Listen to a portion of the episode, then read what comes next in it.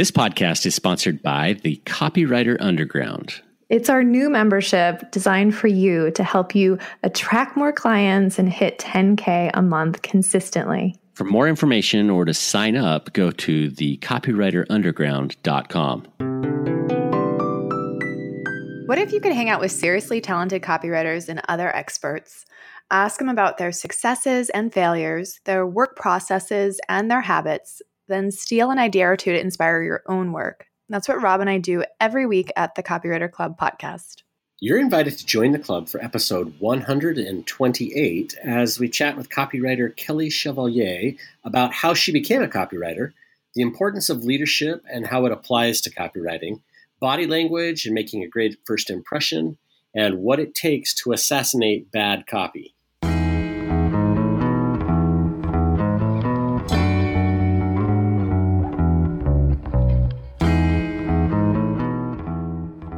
Welcome, Keli. Hey, Keli. Hey, what's up? Thank you for having me. Yeah, thanks for jumping on the show. So, we're excited to hear more about you, especially since you will be one of our speakers at the TCC in real life event in March in Brooklyn. So, this will be a little like reveal before you actually present in March. Yes, and I, will try not to give away too much. right, hold back, hold back, please. Um, can we start with your story? How did you get into copywriting? Yeah, um, actually i got into copywriting before i knew i was there. Uh, it's really really interesting because um, i'm a retired army major and uh, i was a public affairs officer while i was in. And i was writing i guess what's guess what we call now like a sales page selling the army's toys to a little known country in southwest asia. So when i talk about the army's toys i mean like you know, guns, boats, uh, fighter jets. I mean, like, like big weaponry, right? So um, I didn't know that there was a word for it, though. I didn't know that copywriting was the word for it. But yeah, I mean, that's the kind of stuff I was basically selling to Iraqis back in 2009, 2010. That's what got me started. So that a good place to start. So talk a little bit about you know what you did in the army because I have a feeling that what you learned there, what you did there, actually impacts what you do today. So you were you weren't just like you know a, a, a private or a grunt soldier, like you were a pretty big deal. uh, okay, I don't I don't know. Maybe in some circles people would say I was a big deal, but in trust me, I never felt like a big deal. Um, I worked directly for three star and four star generals so I never had an opportunity to feel like a big deal. but um, yeah, I mean, 20 years in the military as a public affairs officer, um, I got to learn a lot about how to write under extreme pressure. Um, and, you know, we really developed a no fail attitude that I've carried through my business today. So, um, I mean, the whole time I spent, you know, writing for newspapers, for Army newspapers, writing sales copy, like I just explained, um, also media relations. Just uh, any, I felt like, you know, any anytime somebody needed the best words to say, that's when I showed up. When they wanted to say, okay, well, what do I say when in this situation? Then that's when I showed up.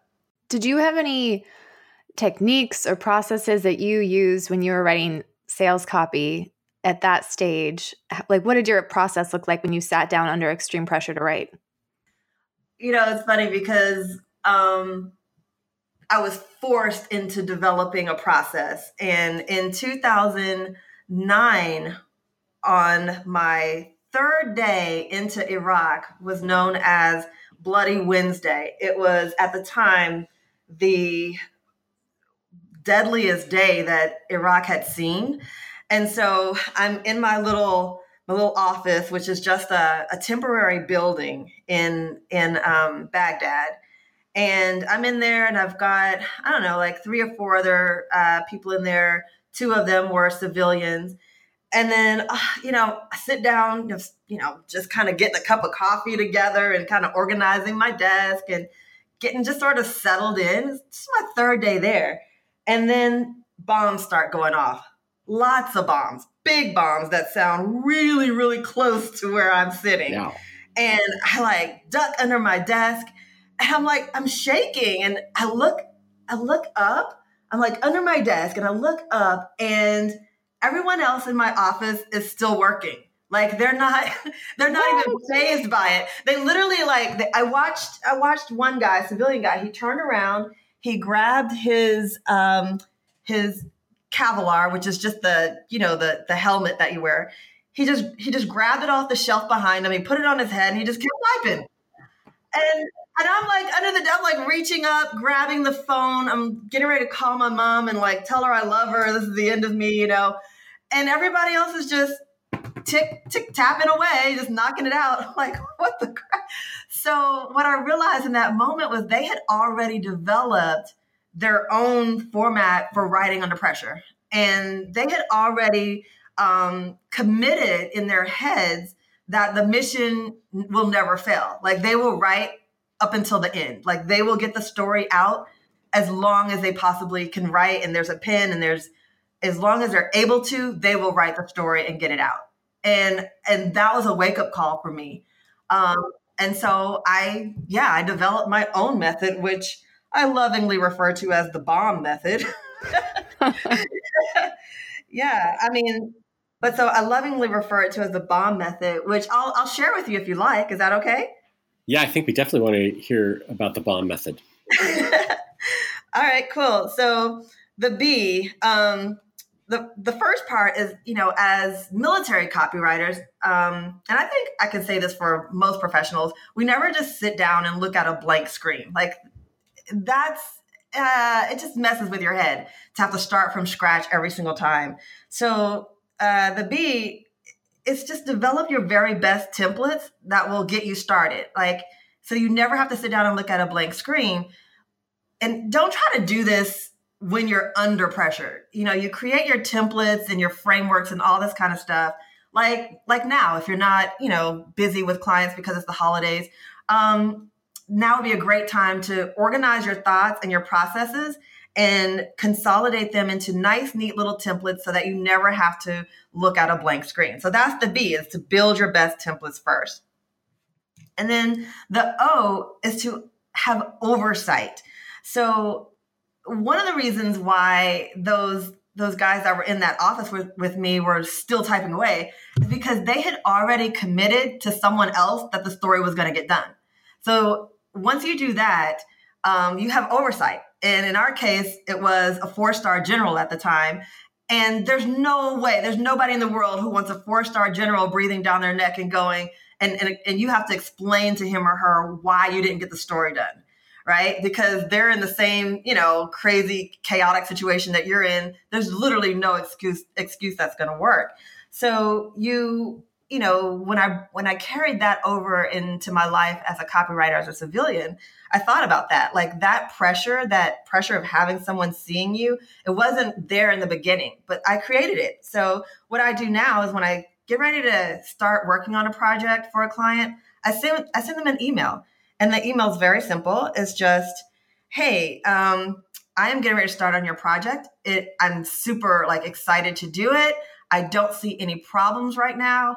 Um, if I do run into any roadblocks along the way, is it okay to reach out to you through email? And so, what that does is it commits me to the project right away and it gives my client like some oversight. They know that I've started. So, in my brain, I can't sit back and like, you know, go binge watch, you know, the latest, uh, you know, Ozark episodes or Orange is the New Black or whatever. Like, I have to get going because I know that there's someone out there who's expecting it and they know that I've already started. And so the M is for mission success attitude. And that's just, you cannot fail. The mission has to succeed no matter what. So, no matter what happens, another bomb goes off, or, um, you know, your kids are crying, or whatever, you've, you've got to understand that the mission cannot fail under any circumstance. And that'll help keep you going. And then finally, I gamified it, which was beat your best time. That's the last B is beat your best time. So I look at completing my work as a way of, you know, kind of like a little game. Like, all right, I knocked this out the last time. I was able to do it in three hours. Let's see if I can do it in two hours and 50 minutes and still make it good, right? You don't want to get so fast that it's, you know, you lack credibility in your writing. But um, but I try to see if I can do it a little bit faster. So I'm improving my skills each time. So now when I sit down to write, I know that I'm getting better and better and better, which is one reason why I can do it faster and faster. And why other things, when they come in the, you know, in the picture that I don't expect, they don't really faze me that much because I know that I'm doing a great job at, you know, the way I'm doing it because I've done it so many times before. And that's my method. That's the bomb method. So I like it. So build your templates, oversight, mission success, and beat your time. Yep, beat your best okay. time. That's it. So I see how that works, like uh, you know, writing under pressure for you know the army or something like that. How do you use that in your business today? It's the same way. So um, I've built templates. So for instance, when I'm writing, writing a sales page, I I use the sitcom principles. Um, so I, ba- I basically start off with the principles of that sitcoms use to basically get people to watch and stay watching for season after season after season. And when I discovered this, uh, I was just kind of looking for like how to make my writing more interesting, more entertaining.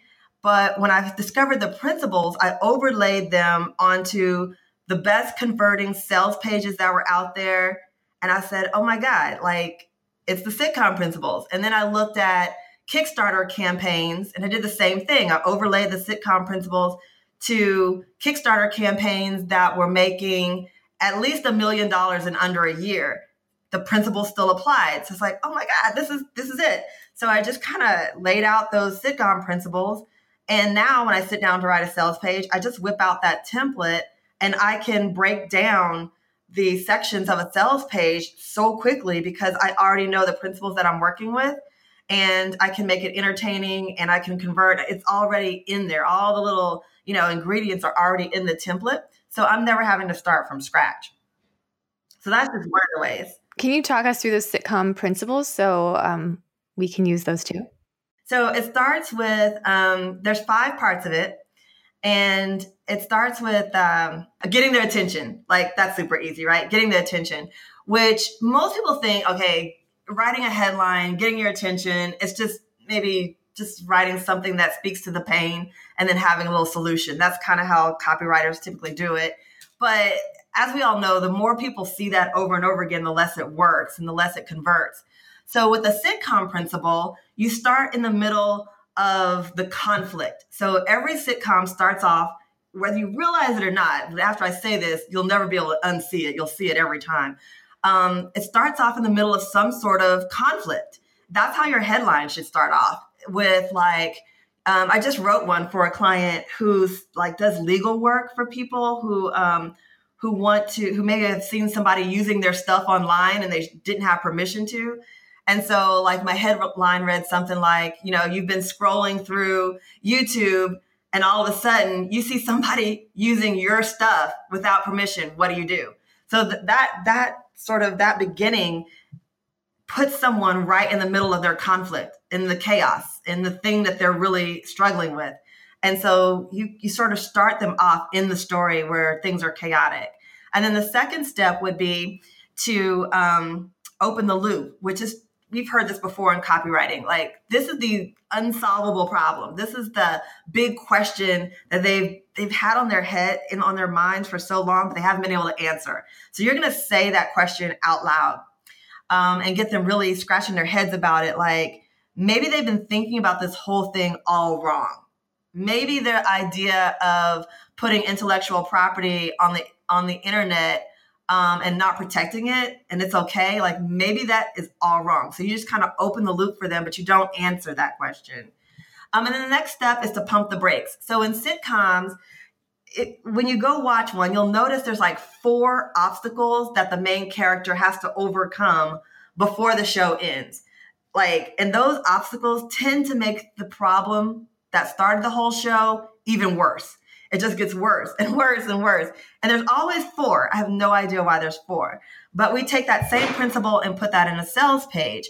And so you're sort of twisting the knife. We've heard this before in copywriting four times. And you're using obstacles based on their internal, their external, and their philosophical um, challenges. So make sure that you're doing you know, all three of those at least four times. Not each of them four times, but you want to have four obstacles. You can use one of those twice. So that kind of slows things down a little bit. And then you want to reveal their true character. So you'll see on a lot of sales pages where people will say, This is for you if it's not for you if. Well, we've seen that like a million times, and it's sorry to say, it's not working as well as it used to. But in comedy, the way they reveal the true character is it's always that that little character flaw that makes the character endearing the thing that we we come back for all the time the thing that the character him or herself won't admit to herself. But we as the audience know it's coming. And so this is what we want to do on a sales page. We want to call out loud that character flaw that that thing that's been holding them back their whole life that they never admitted. So i mean it's always something from their childhood. You know, it's like um, you feel abandoned, and that's why you don't. You know, you're you're reluctant to buy right now.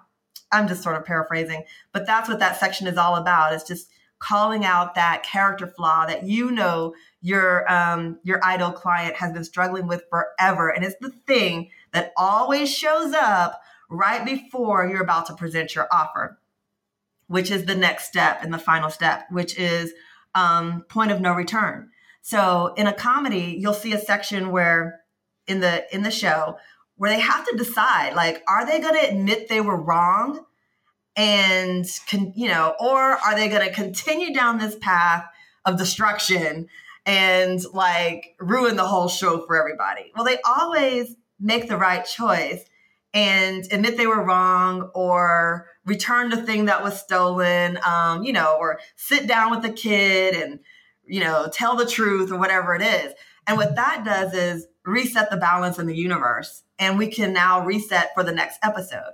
So in your sales page, it's the same way. You want to give them a point of no return. It's like you can either go this route, admit admit to yourself that this is something you need, and we can reset the balance. We can give you a whole clean sheet. Or you can go back to living the life that you were living and struggling and trying to do it by yourself and never admitting to yourself that this was the problem at hand. And then you present your offer. So that's the sitcom principles laid on a sales page. And it actually works for everything, whether it's a Facebook ad, sales page, landing page, website. Um, you can just expand or contract this concept to fit whatever it is that you're writing. I, I love this this sitcom uh, framework that you've created for so many reasons. Um, not just because it helps you with a sales page, but for you as a copywriter, marketer, you know someone who wants to stand out and attract clients. How can you just talk a little bit about the power of creating frameworks? Because you've already talked about a couple, right? The the bomb one and like this one. Um, it must come naturally to you or maybe not but like why does this work why do these frameworks um, make sense for us to create and what's the impact you've experienced from creating those does it attract more clients or just um, help people really understand what you do differently I would say all the above, but I, I, think where it really helps is naturally I am incredibly lazy. Um, I don't want to. I, I, don't want to get out of bed. I seriously like if I could eat chocolate cake and you know, just write on the palm of my head hand and like take a picture and send it to my clients. Like that's what I do. I would do it the laziest way possible. And so I'm always looking for a way to procrastinate just a little bit longer. like I totally don't believe in fighting the procrastination. Um, so what frameworks do is like it helps me like bring all the ideas in my head into focus so I've got all these things. I've done all this research, and there's a lot there. And um, instead of using note cards or some new tech or whatever, I use a framework. So I consolidate all those ideas. I you know lay them out um, underneath whatever the that pillar is in the framework, and you know I'm pretty much done. So it just saves me a lot of time, and it guarantees consistency in my writing. I know that if there is a problem with the copy, I can always go back to the fr- framework and go, "Oh yeah, you know what? This this line of text right here didn't quite match the way it was supposed to in the framework." I can quickly find the leaks in my copy without having to tweak the whole thing or write like 2000 headlines. I can just ask myself the one question, is this the actual conflict? Is this the the chaos that my buyer is experiencing? And if it is, it's good and I move on to the next section and that's what it does for me. So, Keli, I want to go back and ask a little bit more about uh, your Army experience before we get too far away from that. Um, you know, I, I, said you were a big deal, uh, which you uh, you were a major. So, you know, my hours of watching MASH tell me that that's certainly better than captain and corporal and all of the other things. But you, so you obviously had some leadership opportunities, and this is something that you talk about today and teach. And I'm wondering how important leadership is in copywriting, and does you know are, are there things that you take from a leadership experience that are directly applicable to working with a client and working through you know these frameworks that you're talking about? Yeah, I'll tell you one thing that you know being in the army for so long taught me about leadership was to take responsibility for my actions, but then to also take responsibility for the actions that I cause others to take. So think about in copywriting. Um, often I see, you know, that line of text that's like, you know, 30 days money back guarantee. And I always cringe when I see those kinds of things because I'm going, well, if your product is good and you really believe in it and you know it works, why do you need a guarantee? And I know people will argue with me all day long about this. I know, I know. I've read all the, you know, how to win friends books and influence books and all of that. But what I'm saying is like as a leader and a copywriter is a leader, I believe in the community. Um, you've got to take responsibility for the thing that you're selling, the thing that you're writing about. And I think part of that is believing that the product you're selling is so good and so amazing and that it's actually helping people solve a problem in their life that's going to make their lives better that when you write your copy you you almost don't need a guarantee you've written it in a way where you are so credible and so believable that anyone who has an ounce of sense will go yes that's for me. I need that. And that's the action that they took. And as a copywriter you're responsible for that action.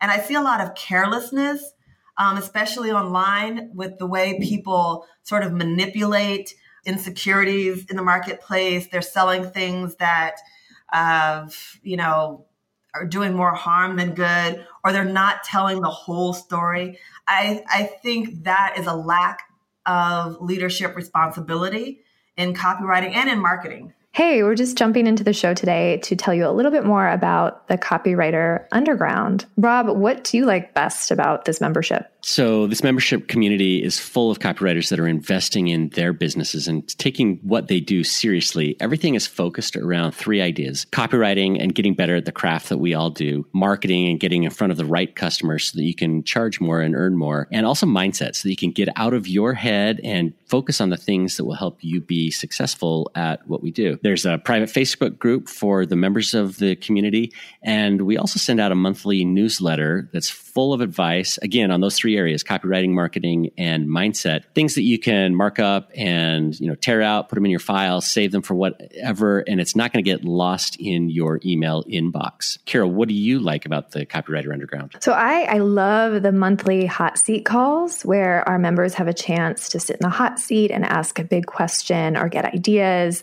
or talk through a challenge in their business because we all learn from those those situations and then I also feel like the templates we include in the membership are valuable because who wants to reinvent the wheel? And Rob and I end up sharing a lot of the templates and resources we use in our own businesses. So I would definitely want to grab those. So, if you are interested in joining a community of copywriters that are investing in their business and in themselves and trying to do more, get more clients, earn more money consistently, go to thecopywriterunderground.com to learn more. Now, back to the program. All right, Keli. So, I feel like we glossed over part of your story, you know, where you really jumped into your business and um, started to look for clients. I'd like to hear more about the early days of your copywriting business and how how you attracted those initial clients and how you gained traction and what that looked like. Oh my God. When I when I first started writing copy for, as a business, um, I went to this conference. It's like a networking conference in Dallas. And all I did was tell people I was the paid assassin. so I would meet people and they'd say, Hey, you know, what did you do? What do you do? And I'd say, Oh yeah, I'm, I'm the paid assassin. I, and they'd be like, what?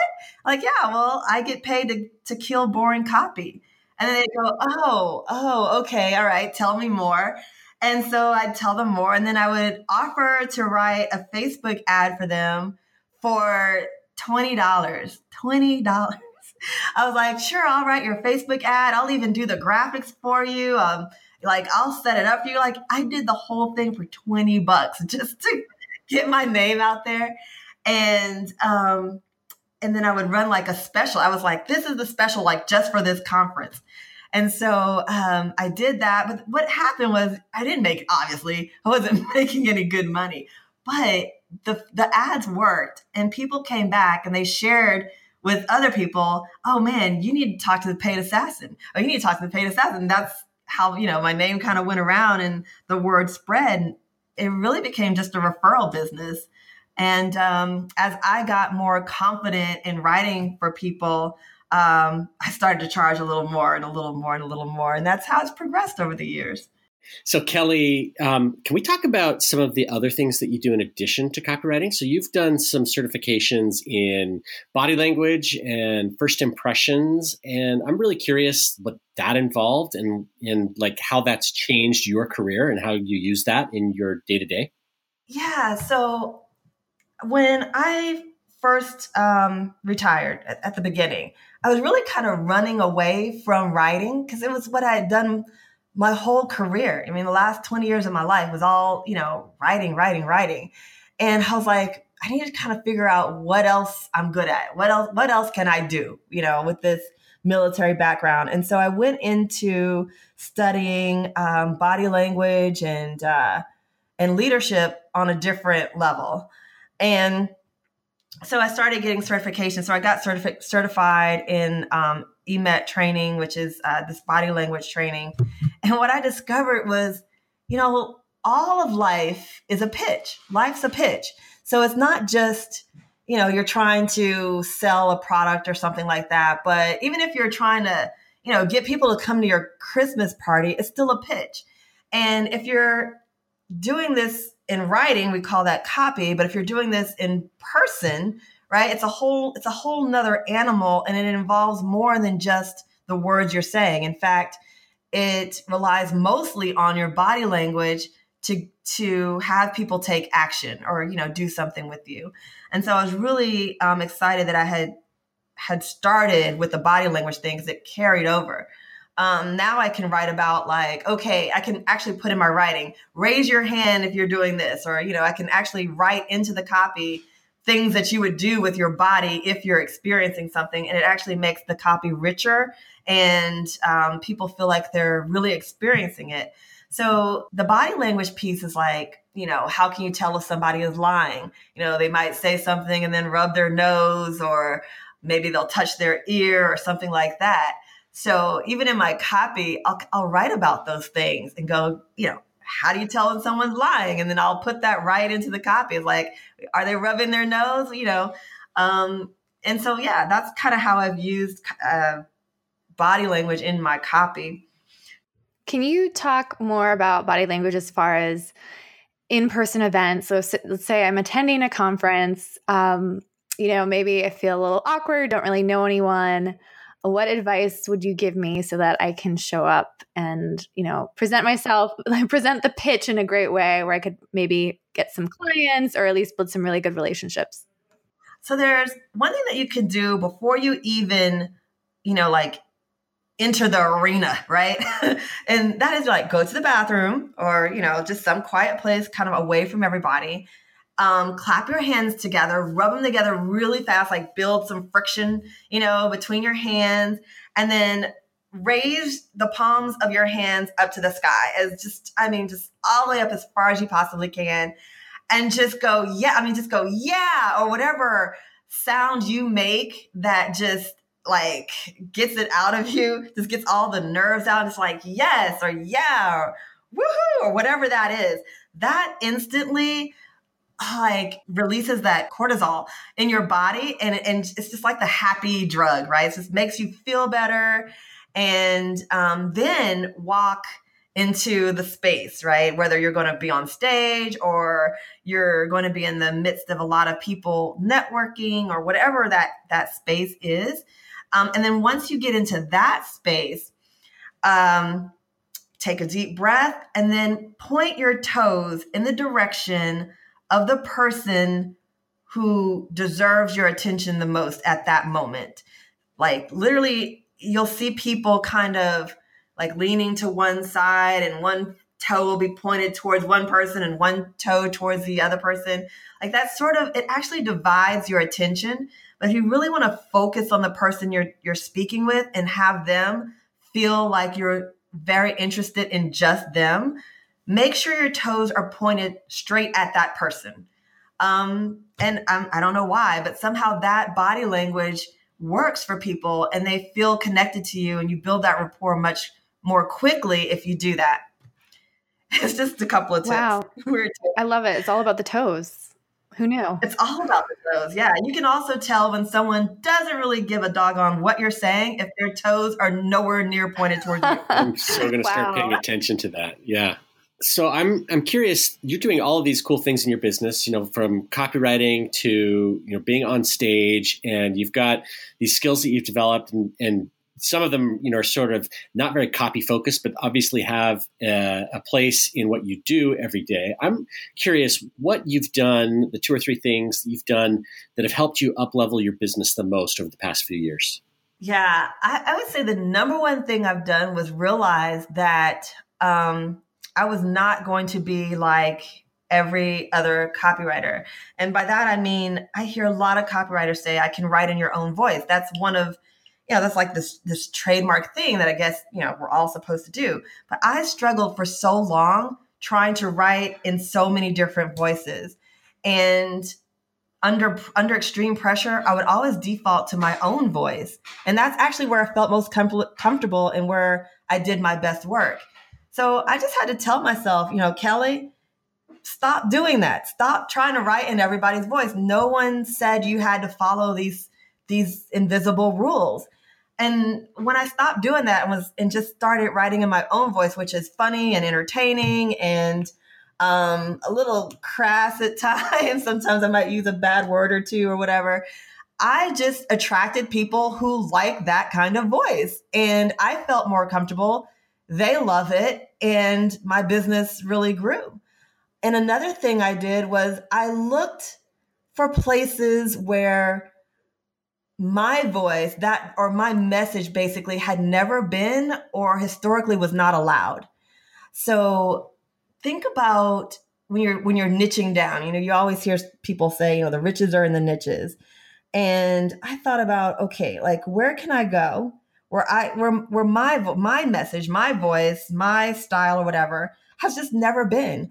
And I had the most fun writing for um, a politician, uh, for this guy who was running for governor in California, and um, I essentially wrote his speeches, his uh, uh, his all his campaign messaging, his themes and talking points. I had the most fun um, I made a lot more money than I thought I would doing it. And it kind of sparked a whole nother niche for me, which was politics. It had never been, no one ever thought that humor had a place in politics, but it does. And so I really encourage people who are listening to your podcast to think about like, where can your voice really stand out? Um, and think about places where historically it's just never been like engineering or something like that where you wouldn't think that people needed a copywriter but like i said before life is a pitch everything we do everything is a pitch so um, there are plenty of opportunities for people you know especially new copywriters to just test the waters in places and just see what's out there and where you fit in. That's what i did. It's been working pretty well for me. Yeah, I love I love that advice because um, I, I found myself talking to a bunch of dentists recently, which is, has not been my niche at all, but it, there's a need for the same thing, the same process, the same voice. Um, so I think it's really fun to think about, you know, what's outside of the box for all of us. Um, but uh, so I'd like to hear more about your business and just how it's structured today. Like, as far as do you have a team? Um, what are some of your core offers? You, you've mentioned sales pages a couple of times. What does the actual structure of your business look like today? So today I do have a team. I've I have 10 people on my team. So I am the copywriter, but my team consists of you know, I have a, a lawyer on retainer. I, I definitely recommend everybody have one of those. I have a lawyer on retainer to make sure I don't get in any hot water. Um, my CPA is on my team. Um, but I also have like video and editing. Um, I have a copy coach myself. And, you know, and I really struggled with this one because um, I also have an editor on my team because I thought, well, if I'm a copywriter uh, and I'm truly being authentic, would I put another writer on my team and to help me write better? And the answer is absolutely yes, because you always need a second pair of eyeballs. And I have that in my editor. She, you know, I can just put all my ideas on paper. She comes in and she cleans them all up for me. And it's perfect and everybody's happy. So, yes, I do have a team of 10 people and um, they help me get my offers out in a way that's clear and everybody can understand it and I don't get into trouble. But let's talk about those offers. So, I specifically launch people. So, if you are someone who's struggling with what to say or you just you've tried it before and your launch has failed and you're like, oh my God, what do I do? Like, I offer a fix my launch program where my team goes in, we look through everything and remember kind of referring back to those those frameworks. We find the leaks in your launch and um, and we fix them up for you. And then I also have the masterclass that's that one is just a training for those people who are maybe new to copywriting or they want to sort of test the waters in their own voice and and kind of just write their own launch copy out for themselves. Um, I have a course coming out for that, and that's called the Laid Back Launch uh, Masterclass. So yeah, I've got several different ways that people can work with me on um, a few different levels. Uh, just, but it's all around launching. So anybody's interested in launching some new product or service, I'm your girl. So Keli, you mentioned a team of 10 people, which I think a lot of us are going, wow, that's that's huge, you know, especially when some of us struggle to make it work with just a VA. What is your process for getting everybody on the same page and working together as you're working on a project?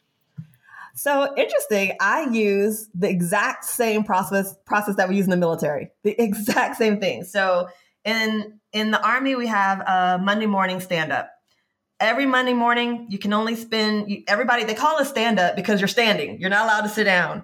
Um, of course, we do this virtually, but it can't last more than 20 minutes. And it is designed to um, delegate, right? So I would, I'll tell the people on the team, okay, here's what's going on, here's what I need. Um, they have an opportunity then to report back to me. Um, do outs or do ins, whatever, you know, from the last week. Maybe they weren't able to finish something or maybe they need more guidance on something. And then that's it. That that whole meeting is done. Um, we also follow what we call the one thirds, two thirds rule, where I spend one third of my time um, preparing the orders, basically the, the direction that I need to give my team and I give them a two thirds of the time to execute those orders. So, so I spend some time, you know, at the end of the day thinking about, all right, what does everybody on my team need from me right now? And let's say we have a deadline in two weeks, um, or let's just make it easy, three weeks. I can spend a week coming up with all of the all of the minutia of the project and then I give them two weeks to execute that so that we meet the deadline in three weeks. Does that make sense? Yeah, totally makes sense. So, okay, yeah. So this this is how we organize it. Um, I do. Uh, there's another template for it. Got it from the military, which we call the op order, um, so that I don't forget anything. That that order has everything that I need in it. It tells me, you know, what time, what place, um, who's involved, what specifically their task would be, uh, what to do if I'm not around, um, who's in charge if I'm not around. So that way, I'm not always the one who has to be chained to my desk. They know exactly where to go or who to talk to to get their questions answered while I'm, say, focused on writing the copy for someone. And that's how we manage it. So, Keli, if there is one thing that you've done in your business, because you've done a lot of things right that you've shared with us today, if there is one pivotal moment or just action that you took that's been the most, had the most impact in your business success and growth, what has it been? Like, what would you recommend to other copywriters? I would recommend slow down and do your research. 80% of copywriting is research. And I, get the impression, I don't know this for certain, but I get the impression that a lot of people are in a hurry to get the copy done. Um, they're in a hurry. You know, I, I, uh, I saw in the Facebook group someone had had made a post about can you really make ten thousand dollars a month in copywriting? And I found that question interesting because I would have asked the same question when I first started. And really the answer is yeah, of course, you can absolutely make 10 grand a month copywriting because we're in the best industry out there. You can literally take a pen to paper and cash it in for money. But you can only do that at a, a 10K a month level if you're willing to slow down long enough to research your audience. So it's just, it's kind of back to that one thirds, two thirds rule. One third of your time should be spent, or maybe even more than that, really getting clear on who you're writing to and what they want. And um, there's no shortcut around it. And I'm telling you, that will change everything about your business if you slow down to do that. All right. We so we've kind of talked around this, and it's clear that you think and you approach your business in a different way, especially with your military background. And I think that's been so helpful to hear how you approach everything. And you've done a great job of really standing out in the marketplace and then standing out when you go to events and you're talking about how you're the assassin. Like, so you do that well. Uh, what advice would you give to copywriters who feel like they currently blend in? You know it's competitive space and they feel like they've struggled to stand out maybe doesn't come as naturally to them. What would you have them do to stand out? I would say take whatever it is that that does feel natural to you and magnify it by 10 so what feels natural to me is being stupid. Like I I you know I had a had a professor like I actually was supposed to be a pharmacist. Y'all didn't know this, but um, I, I, was in pharmacy school, and I had a professor tell me, organic chem professor, who said, "You know what, um, Miss Chevalier, uh, you think you're the smartest girl in the room, but you're barely average." What? And yeah, oh, yeah, I know, right? Oh man, like stab me in the heart. But it changed everything for me, and I was like, "Wow, well."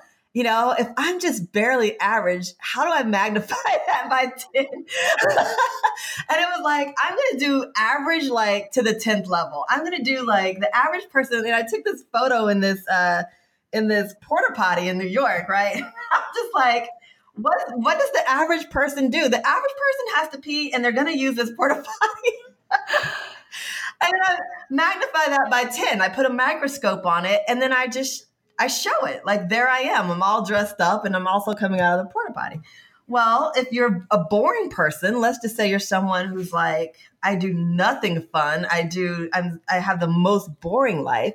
Well, magnify that by 10. Like make it funny. Make that boring. Like you could say, I'm so boring that, right? And then finish that sentence. And that will set you up. You're now the most boring person, which sets you apart.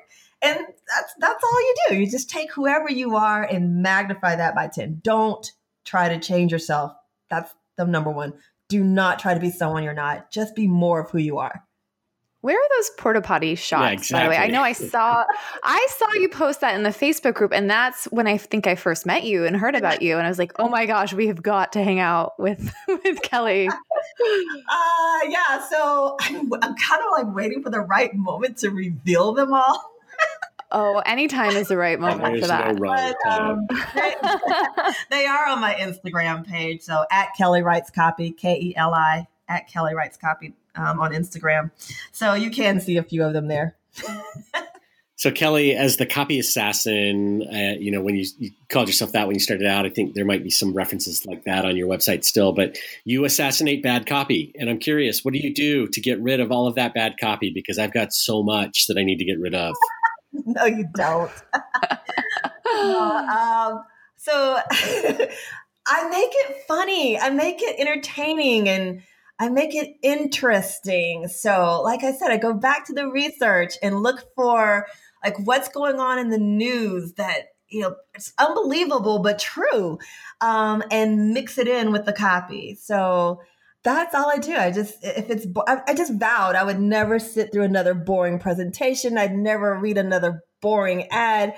Um, my vow to the world is to make it interesting. You know, the best way I can, like one piece of copy at a time. That's all I do. Wow, I think you need like a boring audit. Just we can just run our like I can just send you my copy to make sure it's not boring and just yeah. pay for it.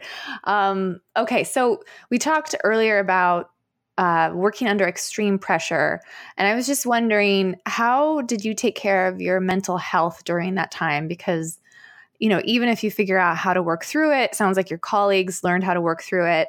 I mean, that it takes a toll. So, what did you do then that maybe you do now as well to take care of your mental health? I shop. I do a lot of shopping.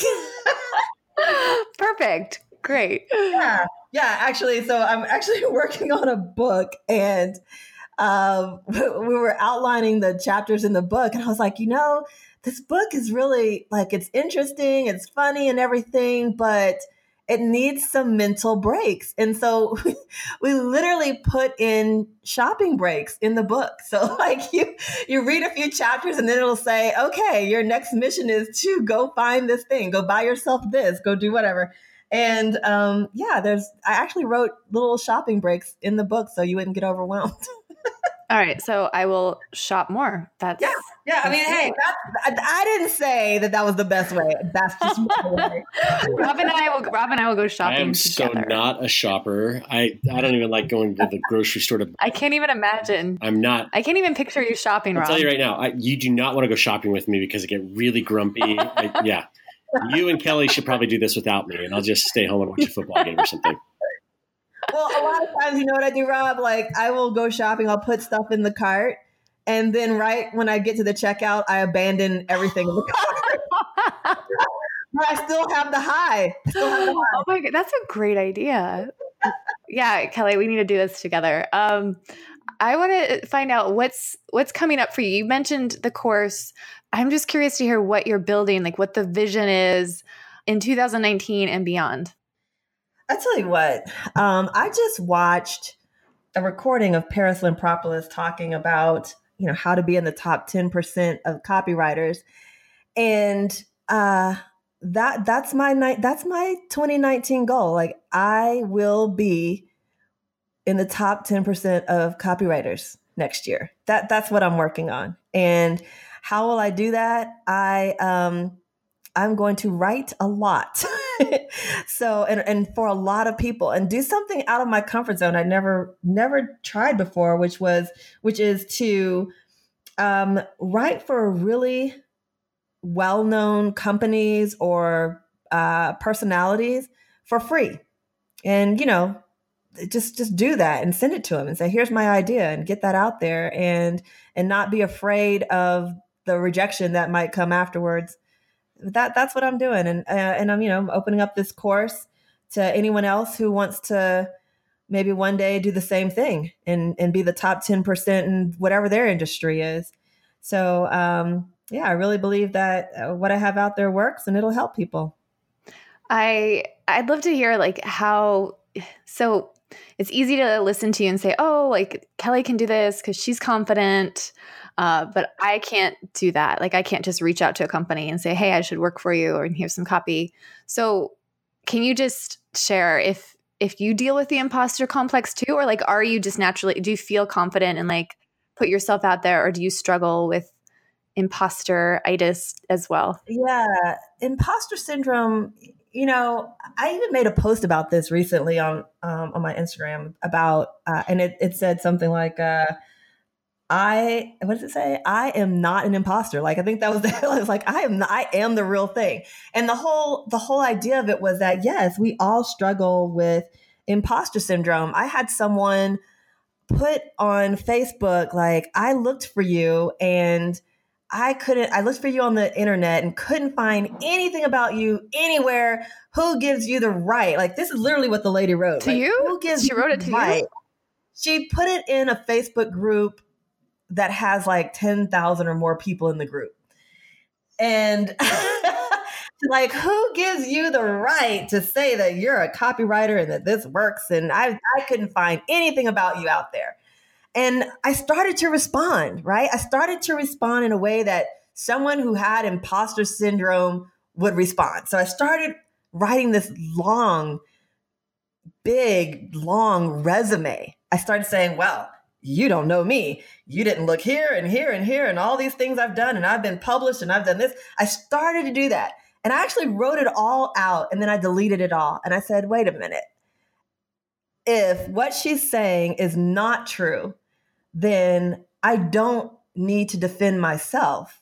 Honestly, I don't have to defend myself because if she really, you know, if I'm really, if I really believe that what I'm doing is good and I do, I really do, then it will speak for itself.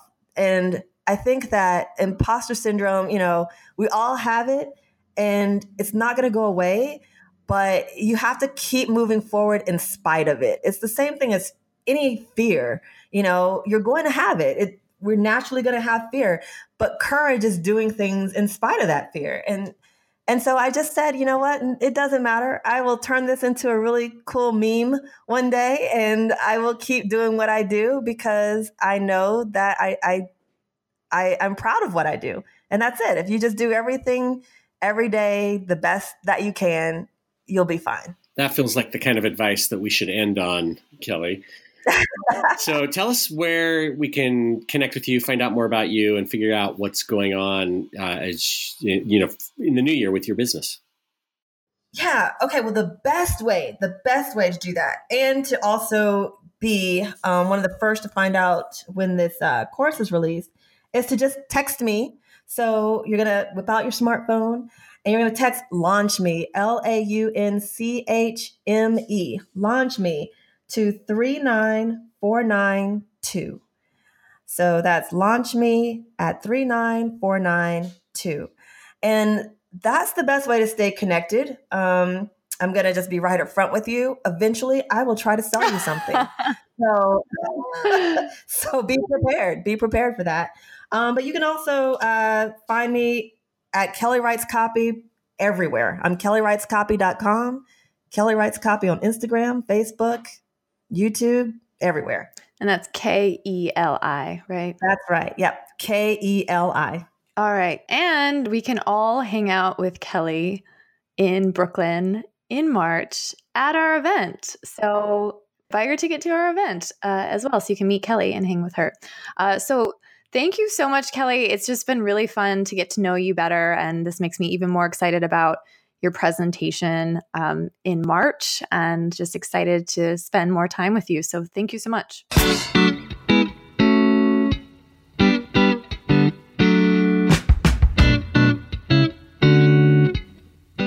You've been listening to the Copywriter Club podcast with Kira Hug and Rob Marsh. Music for the show is a clip from Gravity by Whitest Boy Alive, available in iTunes. If you like what you've heard, you can help us spread the word by subscribing in iTunes and by leaving a review. For show notes, a full transcript, and links to our free Facebook community, visit thecopywriterclub.com. We'll see you next episode.